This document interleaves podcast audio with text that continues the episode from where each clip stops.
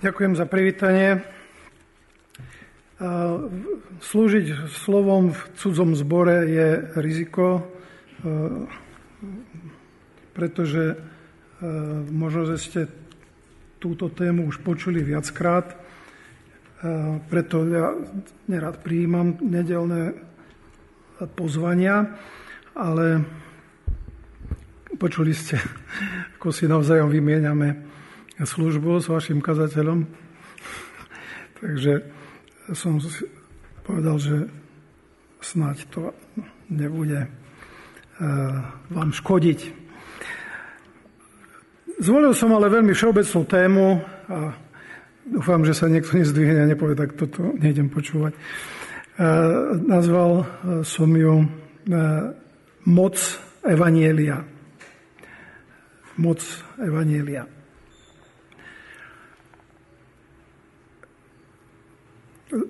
Budem čítať veľmi známy ehm, text, teda z, ako, tému, by sa dalo povedať, listu Rímanom, ale chcem, aby sme sa venovali otázke aj viac tematicky, a to je, ehm, prečo sa moc Evanielia prejavuje málo. A to je samozrejme kontroverzná otázka. Možno niekto si myslí, že moc Evanielia sa dostatočne prejavuje eh, v našej kultúre, v našom prostredí. Ale ja vychádzam z tej analýzy, že keď hovoríme o moci Evanielia, tak skôr počúvame o Ázii, o Afrike, o Južnej Amerike a v Európe máme skôr problém e, s tým, že ako evanelium funguje, ako sa prejavuje. Ja som dosť starý na to, aby som zažil tie očakávania po našej revolúcii v 89., že teda aký výbuch to bude záujmu o vieru, tak chvíľu ľudia kupovali Biblie, zvlášť detské, obrázkové a všeličo, ale rady a cirkvy e, sa príliš nenaplnili, ak to poviem mierne. A ja som vďačný za to, čo sa deje v, v Slovensku. A nemyslím si, že máme byť nevďační a že máme nejako sa stiažovať. Ale e, tá analýza, z ktorej vychádzam, je, že e, Európa naše prostredie je pre evanielium tak sa obrazne hovorí tvrdá pôda, že ľudia, keď sa aj zaujímajú o evanielium, tak skôr z vlastného záujmu, z nejakého takého sebeckého záujmu, čo mi môže evanielium dať, ale taká obetavosť, že evanielium je niečo, čo odo mňa vyžaduje odovzdanosť, alebo uh, obetavosť, tak to sa príliš nenosí. Takže to je moja analýza. Dúfam, že nie je úplne uh, mimo. Uh, nemáme na to v Biblii autoritu, aby sme povedali, že takto to je, aj keď Biblia predpovedá, že v posledných časoch bude odpadnutie od viery. To, čo chcem e, hovoriť, je, že keď teda hovoríme o neúčinnosti Evanielia, tak sa na to môžeme dívať e, z dvoch hľadisk. Jedno hľadisko je to, že pôda, teda tam, kde to evanilium má pôsobiť, ako som povedal, metaforicky tvrdá, lebo že teda evanilium je nepríjmané. Ale ja by som radšej hovoril nie o tom, akí sú ľudia, ktorí majú prijať evanilium, ale o tom, či to evanilium, ktoré my zvestujeme, je naozaj správne podané. No teda tá kritika v tomto prípade by mala byť nasmerovaná na mňa. Ja som jeden z tých, ktorí to evanelium podávajú.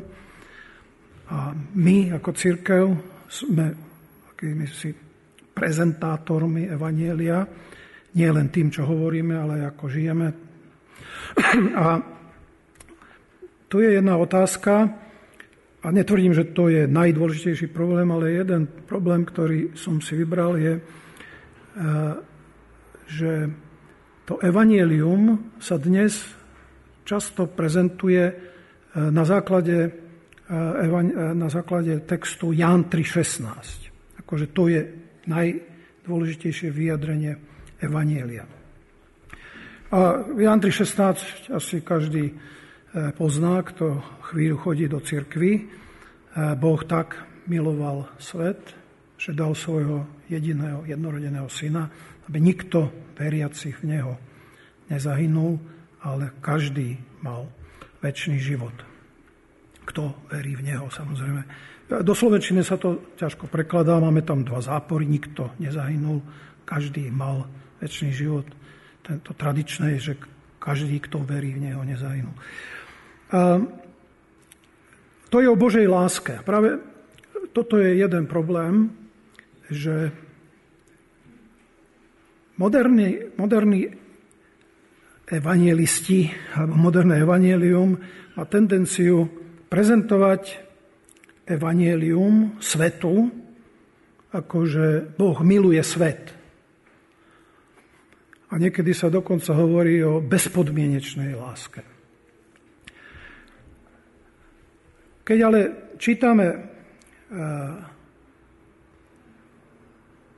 vyjadrenie Evanielia v liste Rimanom, to, čo som hovoril, 16. 17. verš, ja sa nehanbím za Evangelium, to hovorí Pavol, lebo je Božou mocou na spásu pre každého veriaceho, najprv Žida, potom Gréka, pretože sa v ňom zjavuje Božia láska, Protest. Čo sa zjavuje v Evangeliu? Božia láska, Božia spravodlivosť sa zjavuje. Z viery do viery, alebo z viery pre vieru, ako je napísané, ten, čo je spravodlivý z viery, bude žiť. Takže dúfam, že ste teraz buď nahnevaní, alebo dávate pozor, že teda ideme kritizovať Jan 3.16? Podľa Lutera to bolo najlepšie vyjadrenie Evanielia, aké celá Biblia obsahuje.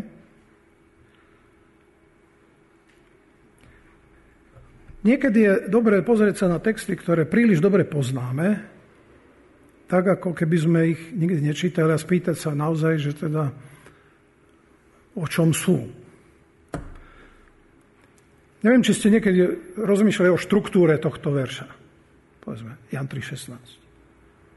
Boh miloval svet. Kto komu to hovorí?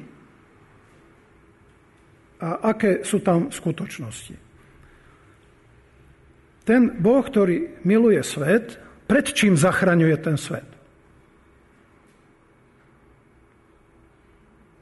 pred nejakou katastrofou, ktorú nemá v rukách?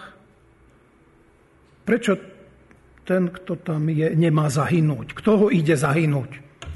Kto ho ide zatratiť? Toho človeka, ktorého tam Boh miluje. Kto? Nejaký Ahura Mazda? Alebo ja neviem, nejaké, nejaké hinduistické božstvo? Alebo nejaká, nejaká deterministická fyzika? Alebo čo sa tam ide diať?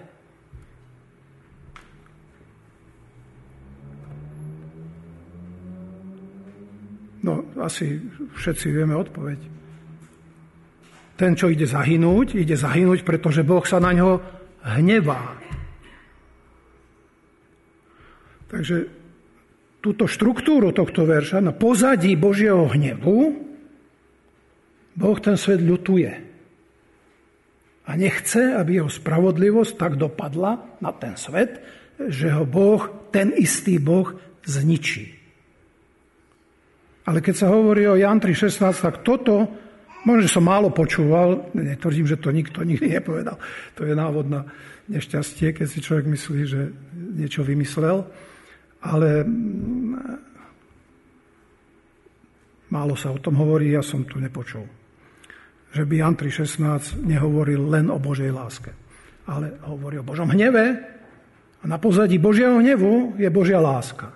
A tá láska sa prejavuje ako ľútosť. A čo je dôležité, Jan 3.16 nie je adresovaný svetu, ale Nikodémovi. A o kom sa tu hovorí, tu Ježiš hovorí o sebe. No? Boh miloval svet, že poslal mňa, Ježiš hovorí. Poslal svojho syna. To hovorí Ježiš Nikodémovi, Boží syn, Židovi, veľmi dôležitému členovi eh, Synedria Židovskej rady. A v tej dobe Židia eh, pohrdali svetom. Boh miluje Izrael. Boh miluje Židov a údajne, ja som toto neskontroloval, ale údajne niekde v tých spisoch eh, judaistických je taká poznámka, že pohania sú len potravou pre peklo, braj. Ale to som nekontroloval. No, to znamená tom, že ten postoj židovstva v tej dobe k pohanom bol veľmi, veľmi negatívny. A to trošku aj vidíme, keď Peter ide za Kornéliom, no tak si ho zoberú na koberček a tam ho poriadne preplesknú, že ako si to mohol dovoliť, čo tam on, on ide za ľuďmi, ktorí... Hej. To sme my. Ak nie ste tu niekto žid, tak e, to som ja a vy. Hej. My nemáme žiadny nárok na abrahamovské zasľúbenie. Podľa, podľa židov. Hej, teda nie možno dnešných, ale Biblii to takto jasne mám. Takže Ježiš toto hovorí Nikodémovi a ukazuje mu, Boh miluje svet. Ale keď Ježiš hovorí o tom, že čo svetu sa má hovoriť ako evanielium, tak veľmi jasne hovorí o Duchu Svetom, ktorého pošle v 16. kapitole Jánovho Evanielia, 8. až 10. verš. A toto by sme tiež mali pozrieť, ak chceme hovoriť o moci Evanielia, že ten duch bude svet usvedčovať z lásky, bude usvedčovať z hriechu, spravodlivosti a súdu. Hriech, spravodlivosť a súd. Toto sú slova, ktoré moderný humanizmus a žiaľ, mne sa zdá, a to nechám na vás, aby ste si to skontrolovali, ale máme množstvo médií a, a môžeme čítať a ja robím e, profesionálnu teológiu a viem, ako vyzerá moderná úvaha, ktorá sa chce páčiť filozofickému e, antropocentrizmu a tak ďalej. Proste to evanielium sa naťahuje, prepáčte, ako štrimfľa na svetskú filozofiu, ktorá je antropocentrická. Človek má svoje práva, Človek je dôležitý, Boh je chudák, ktorý eh, ak človeku nevíde v ústrety, tak my ho budeme súdiť. Jeden eh, herec, keď sa ho spýtali, ateistický herec, keď sa ho spýtali, že čo ak Boh existuje, povie, ak, ak Boh existuje, tak sa ho spýtam, ako je možné, že také utrpenia, také, také bolesti a tak ďalej. My vieme množstvo vecí, ktoré C.S. Lewis tu nazval, že Boh je na lavici obžalovaných. A tam veľmi zaujímavé hovorí, že niekedy ho kresťania možno aj oslobodia, akože vyhlásia za spravodlivého. Ale nakoniec on je na lavici obžalovaných. Človeče, situácia je taká, že ja, ty sme na lavici obžalovaných a ja si neprajem zažiť to desivé prekvapenie, keď zistíme tento zvrat, tento obrad. Že situácia nie je, tá, že ja som sudca a Boh je súdený, ale ja som súdený a Boh je sudca. A svet toto musí počuť. Keď hovoríme o moci Evanielia, tak Evanieliu sa odhaľuje Božia spravodlivosť. Boh, ktorý najskôr miluje, je chudák. Prepačte, že to tak sproste poviem. Ale láska predstavuje istý typ závislosti, istý typ vzťahu, kde ten, kto mňa nemiluje, späť, naspäť, tak mi pôsobí bolesť. Všimnite si, keď tie, tie texty v Biblii, ktoré hovoria naozaj o Božej láske, jeden taký významný prorok hovorí o, o Božej láske, Hozeáš. No, Hozeáš hovorí o tom, že Boh miluje Izrael, ale Izrael je ako prostitútka. Proste namiesto toho, aby mu bola verná, aby mu tá manželka bola verná, no tak ide za, za svojimi milencami. Boh ju napriek tomu kúpi späť, to je zo starej kultúry, keď sa ženy ešte kupovali ako majetok. A toto sa tam nerieši, ale kúpi ju späť napriek tomu, že je neverná, čo podľa Božieho zákona si zaslúži ukameňovanie a Boh si ho, a bude k nej hovoriť, k jej srdcu. Tam vyvedie ho na púšťa. To sú nádherné, také až milostné texty, kde Boh hovorí, milujem Izrael, som zranený a chcem, aby sa vrátil. Ale to je manželský vzťah, to nie je svet. To nie je niekto cudzí. To nie sú pohania, ktorí sú svet. To je Izrael, ktorý odpadol. Podobne potom to máme v Malachiášovi. Izrael dvakrát vo veľkom odpadol. Prvýkrát po storočiach prvého kráľovstva, knihe sudcov a tak ďalej, odišli do Babylona. Keď sa vrátili z Babylona, exulanti chvíľu boli nadšení, stavali chrám, no ale Malachiáš hovorí znovu otrasné veci o tom, ako, ako ten Izrael znovu vyzerá. A Malachiáš začína, Jakuba som miloval, Ezava nenávidel. A, a, a cituje potom ich a oni sa pýtajú, ako že si nás miloval. No ale znovu je to o vzťahu, znovu je to Izrael, manželka Jahveho, manželka hospodinova. A, a je to Boh, ktorý vyjadril lásku a chce ju späť. Láska hovorí o vzájomnom vzťahu. V Novej zmluve e, o láske čítame buď v cirkvi, teda, že Boh miluje církev, sme Galatianom, apoštol vyznáva, syn Boží si mo zamiloval a dal sám seba za mňa. A potom ale znovu čítame o, viac o Božej láske, e, tam, kde už církev má tendenciu odpadnúť. A to je prvý list Jánov. Neviem, či ste si všimli, že prvý list Jánov to je ako súbor testov. Ak sa chcete otestovať, či ste kresťanmi e, a, a trošku spokornieť, tak čítajte prvý list Jánov. To je no, nechcem zle hovoriť o Biblii, sláva Bohu za Bibliu, ale skoro by som povedal otrasný list. Pretože si poviem, tak ja asi nie som kresťan. Ak toto, ak toto takto je, tak eh, hej, ak niekto nemiluje, nepoznal Boha, ak ten, kto miluje, je ochotný dať život za bratov, no som ja ochotný zomrieť tu za vášho kazateľa. Tak taká situácia nie je a ukázalo by sa, keby, keby e, e, nastala. Ale ak žijete v cirkvi, tak neviem, či máte takýto dojem, že bratia a sestry sa tak milujú, že sú ochotní za druhého dať život. No ale Jan hovorí, že ak takto sa navzájom nelúbime, takže nepoznáme Boha. No ale teraz e, ideme k moci Evanielia. E, to znamená, prvý list Jánov je o láske Božej k, k cirkvi, k kresťanom. A tam máme tie nádherné dva výroky. Boh je láska. My baptisti si to radi dávame niekde na modlitevňu.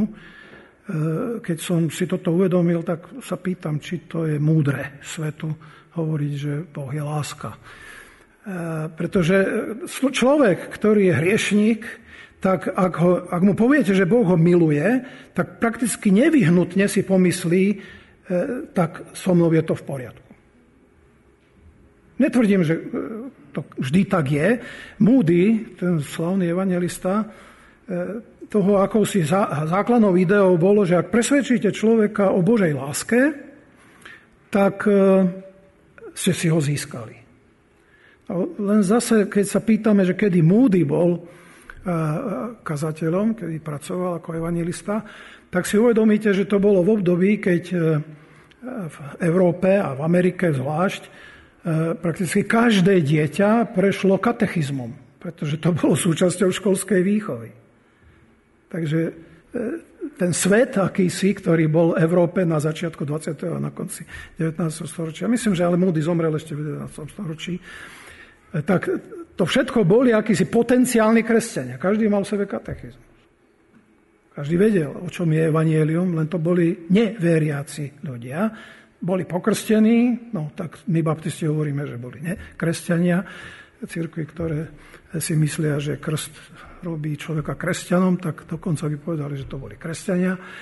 No ale tam zvestovať Božiu lásku ľuďom, ktorí e, mali akési, akýsi pocit, že moje kresťanstvo je nerealizované, alebo že som neverný tomu, čo sme učili, tak mohlo mať zmysel, ak to takto sa dovolím analyzovať. Ale ja nechcem hodnotiť Múdyho alebo jeho kázanie. V každom prípade, keď sa pozeráme do Biblie, tak myslím si, že je tu jasne, že evanielium a jeho moc pre svet je v tom, že zvestujeme Božiu spravodlivosť.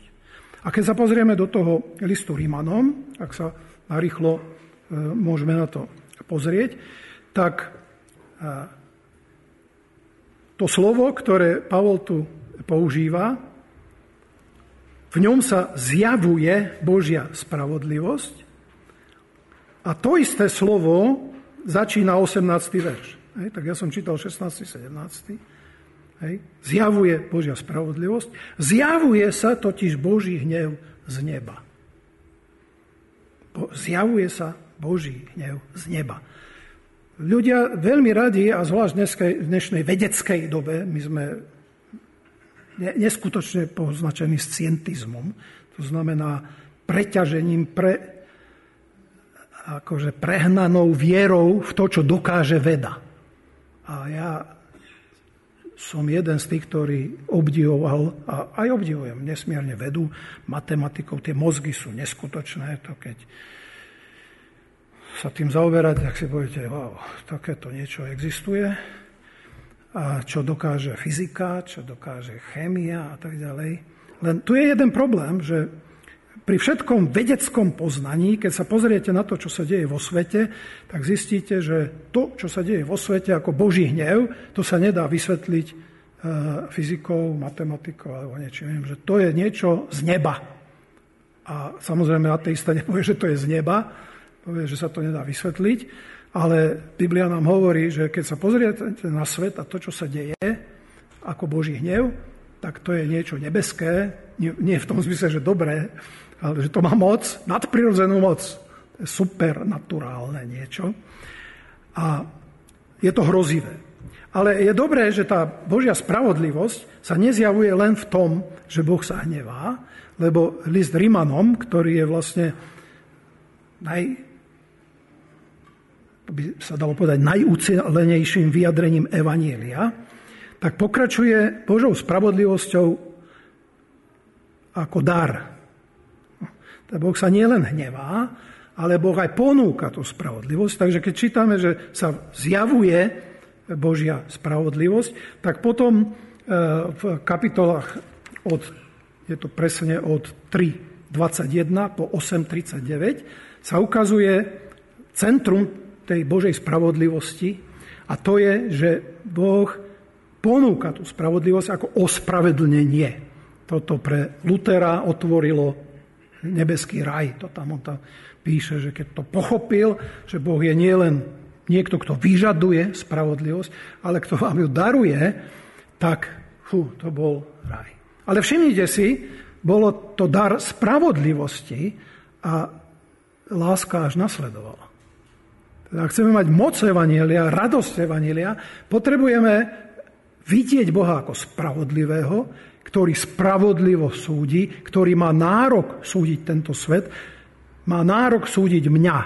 Lebo keď hovorím o tom, že Boh má nárok súdiť, tak ja o sebe hovorím, že som v Božích očiach synom smrti. Hej? To tak eh, poviem tak slovensky, slávnostne.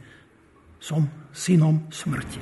Mám, som odsúdený na šibenicu, som odsúdený na väčšie zatratenie a ako takýto zatratenec dostal som milosť. Dostal som rozsudok, ktorý ma vyhlásil za spravodlivého. No, to je rozhodne nespravodlivé. To, že Boh vyhlási zločincov za spravodlivých, to nie je spravodlivé, to je milosť. Milosť nemôže byť spravodlivá. Milosť je preto milosťou, že je rozhodnutím niekoho, kto to nemusel a dokonca nemal robiť.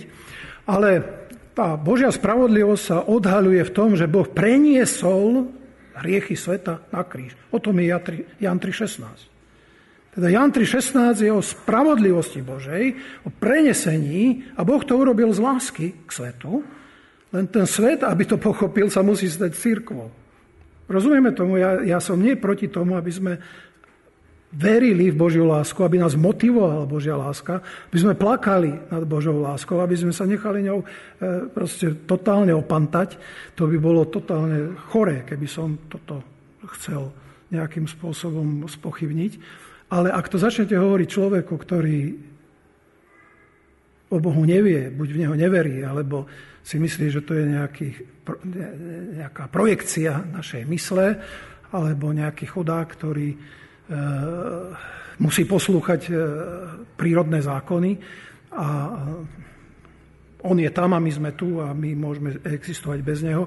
Tak hovorím o Božej láske je v podstate, ako som povedal, E, pri, pritakať mu, že však Boh ťa má rád, tak je všetko v poriadku. Potom máme ale e, kapitoly 9 až 11, ktoré hovoria o realizácii Božej spravodlivosti s tým, že celý svet bude spolu s Izraelom Božie, Božím kráľovstvom. Tam sa to slovo kráľovstvo príliš spomína, ale uvedomme si, že Izrael, ktorý tam sa potom rieši, že prečo Izrael odpadol, ako je to možné, že Boží plán zlyhal pre Izrael, tak Pavol hovorí, nie, Boží plán nezlyhal, Boh pripravil kráľovstvo pre Izrael, celý Izrael bude spasený, bude kráľovstvom Božím a spolu s ním tam budú pohania. Ale to budú ľudia, ktorí prijali evanelium. Takže e, keď sa pozrieme na evanelium a jeho moc podľa listu Rimanom, tak je to spravodlivosť. A teraz otázka je, či sa dokážeme natchnúť tak spravodlivosťou Božou, aby sme túto moc Evanielia, ktorá sa tam zjavuje, dokázali ľuďom povedať. Lebo to nie je ľahké. Povedať bo- ľuďom, že Boh ich má rád, je celkom príjemné. Ale povedať, že Boh je spravodlivý, to z mojej skúsenosti vyvoláva dosť výbuch nervozity. Čo? Ak je nejaký Boh? A čo pandémia? A čo rakovina? A čo malé deti, ktoré trpia? A, a, a, a ja neviem, mohli by sme pokračovať možno hodiny, kde by sme súdili Boha, akým právom toto si on dovoluje s nami robiť. A vôbec prečo nás stvoril? Chceli ste byť na svete? Ja neviem, málo ľudí si asi voľa, keď nepomyslelo, že e, tak ja som nechcel existovať. Takže namiesto vďačnosti je tu súd nad Bohom. Ale ak chceme, aby Evangelium malo účinok, tak Biblia nám ukazuje, že svetu nejakým spôsobom musíme s istotou a s presvedčením, to znamená, my musíme tú spravodlivosť naozaj veriť. To nestačí, že ja sám mám pochybnosti o tom, či to, či to Boh naozaj zvláda. Či to dobre vymyslel, či by som mu nemal poradiť, že hej, niekto napísalo Tolstom, že, že starší brat pána Boha, neviem, či ste, vyšlo v jednej knihe o intelektuáloch. Mne sa ten nadpis strašne páči. Starší brat pána Boha. Hej. Zdá sa mi, že všetci sme trošku takí starší bratia pána Boha, že by sme mu vedeli poradiť, ako inak to spraviť. No kým sa nedostaneme tam, kam patríme a ne, sami nie sme presvedčení, že to, čo Boh na svete všetko robí, je absolútne spravodlivé. C.S. Lewis eh, v takých tých eh, hovoroch cez vojnu cez vojnu boli zrejme ľudia oveľa mekší na to, aby počúvali evanielium. Tak hovorí, že kresťanstvo je veľmi dôležité, aby si uvedomil, že tu je dualizmus. Dualizmus znamená, že tu sú dve sily. Samozrejme nie je nejaký perský dualizmus, ktorý hovorí, že je dobrý a zlý boh, nejaký nezávislý boh, ale je to, on to nazýva občianská vojna. No, že tu je proste kráľovstvo Božie a v tom kráľovstve Božom vznikla rebélia, zbúra. A my, ak si myslíme, že tento svet je celý v Božích rukách, tak samozrejme máme problém. Lebo tu sa deje množstvo vecí, ktoré, ak to chce Boh, tak, tak Boh je Satan. Prepačte, že to tak desne poviem, ale to je proste, ak vo svete, čo sa deje, je všetko Božia vôľa, tak na tróne je, je, je diabol.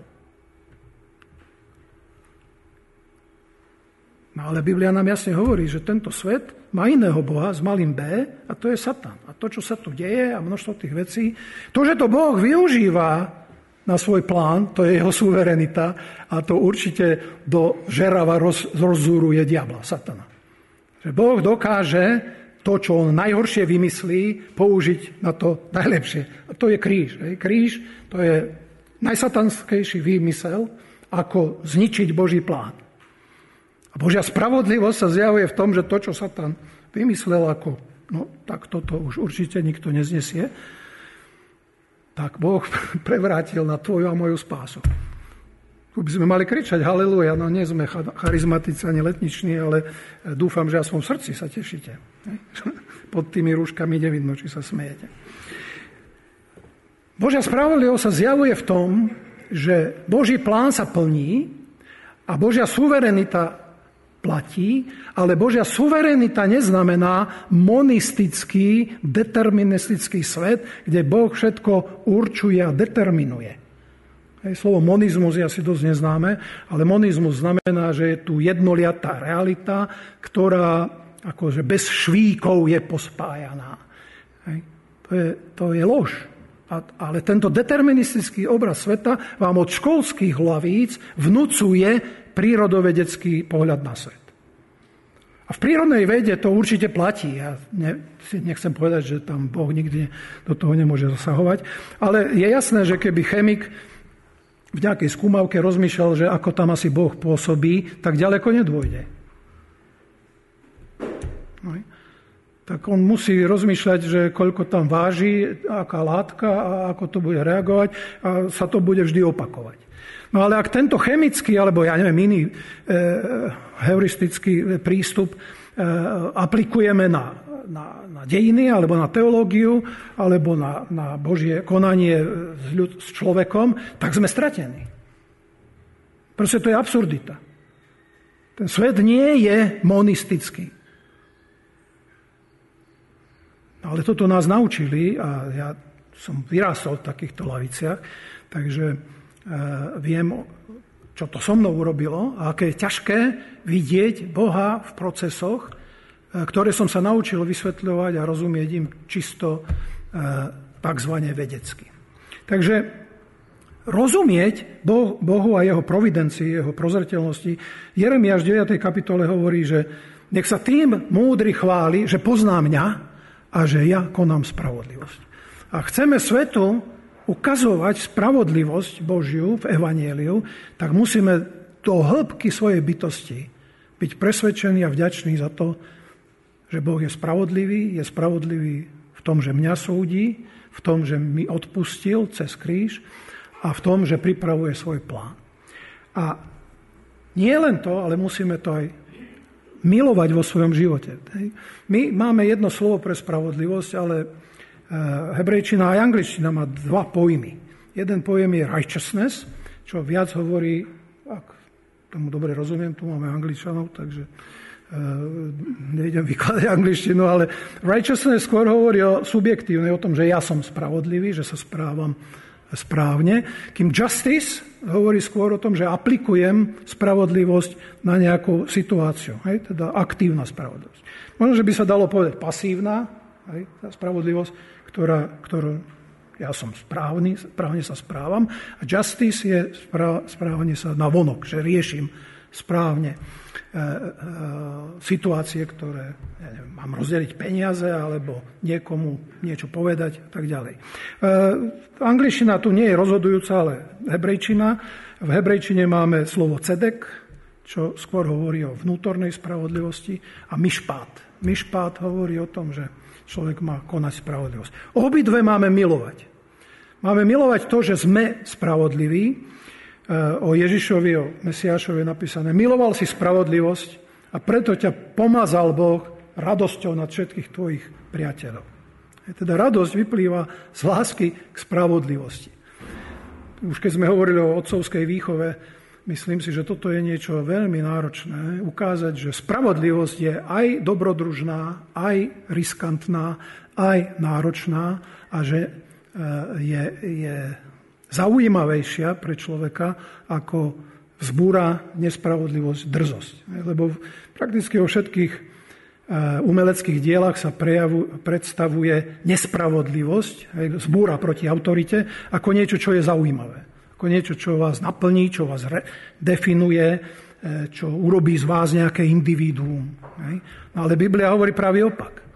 Podriadenosť a spravodlivosť Božia je to, čo je zaujímavejšie, čo z vás urobí e, individuum v Božích očiach. A to mnoho umeleckých diel sa musí proste vyčistiť z nás ak toto chceme pochopiť. Ale Malachia, e, Micháš, pardon, prorok Micháš hovorí, že čo chce od teba hospodin, ak nie to, aby si konal myšpát. Spravodlivosť ako justice. No, teda spravodlivosť rozhodovania na vonok. A ak chceme evanelium, aby malo moc, tak toto svet musí nielen počuť, že Boh je spravodlivý, ale aj vidieť, že teda církev do nejakej reálnej miery. Hej, tak uvedomme si, že e, je tu rast a nikto z nás pred vzkriesením nie je spravodlivý ako Mesiáš. Nakoniec Ježiš veľmi e, dobre nám to povedal, keď, keď hovorí, že svet bude teda Duch Svetý bude usvedčovať svet o spravodlivosti, tak tam zdôvodňuje prečo. No pretože ja idem k Otcovi a mňa už neuvidíte. To znamená, že ak chceme niekoho spravodlivého ukázať, no nemáme na koho ukázať. Jedine, kto môže usvedčiť svet o spravodlivosti, je Svetý Duch. Pretože nikto nie je spravodlivý. Nie je spravodlivého ani jedného. To hovorí písmo. To znamená, ak ja chcem nejakému svetákovi povedať, Boh je spravodlivý, a on povie, ukáž mi spravodlivosť. No, tak ja môžem povedať, tak ak, ak Boh mu neukáže na cirkvi nejakú reálnu, nejaký reálny prejav spravodlivosti, tak ja to nezvládnem. Lebo na mne sa dá ukázať od, už od dnešného rána kopanie spravodlivosti. Takže e, spravodlivosť rozumieť, spravodlivosť realizovať a tým realizovaním aj ukázať. No. My sa môžeme za to modliť, aby Duch Svetý použil naše, náš život na zjavenie spravodlivosti. Ja rád poukazujem na tie dva e, prípady alebo dve podobenstva, ktoré pán povedal za sebou v kázni na vrchu. A tam e, to je akýsi zaujímavý protiklad, hej, keď si to pozriete, že vy ste soľ zeme a vy ste svetlo sveta. To je, to je e, nádherný paradox, hej, lebo soľ, ak má konzervovať, tak musí zmiznúť, ale svetlo, e, na, e, svetlo je ako mesto na kopci hej, a Ježiš hovorí, to sa nedá skryť. Takže kresťan, ktorý zjavuje Božiu spravodlivosť, je zároveň niekto, kto zmizne, ale zároveň kto sa nedá skryť. Nádhera, nie? To, ja, to proste božské, hej? Ježiš to povedal.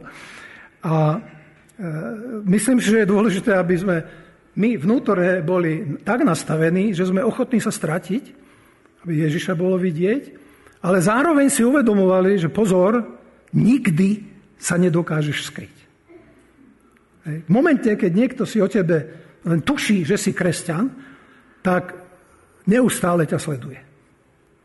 To možno aj nechce, ale uvedomuje si, počkaj, tuto by som si niečo mal sledovať. Pretože to je svedectvo Ducha Svetého o Bohu a církev je mesto na vrchu, ktoré sa nedá skryť. A ľuďom veľmi dobre padne, keď si môžu svoj hriech ospravedlniť ja neviem, od pápeža po posledného alebo prvého suseda, ktorého majú a ktorý sa volá kresťan. A Viete, čo ten biskup urobil a viete, čo ten kazateľ urobil a viete, ako sa správa tam ten misionár a čo, aj neviem, na svete. Hej. Proste nádherné výhovorky. Nádherné výhovorky.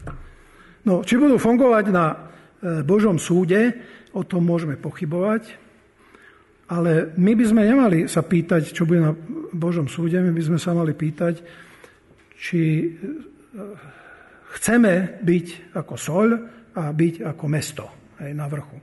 Hej, to znamená, soľ zmiznúť, o mne sa nevie, ale zároveň vedieť, že sa nemôžem skryť a že čokoľvek robím, tak je nejakým spôsobom posudzované svetom.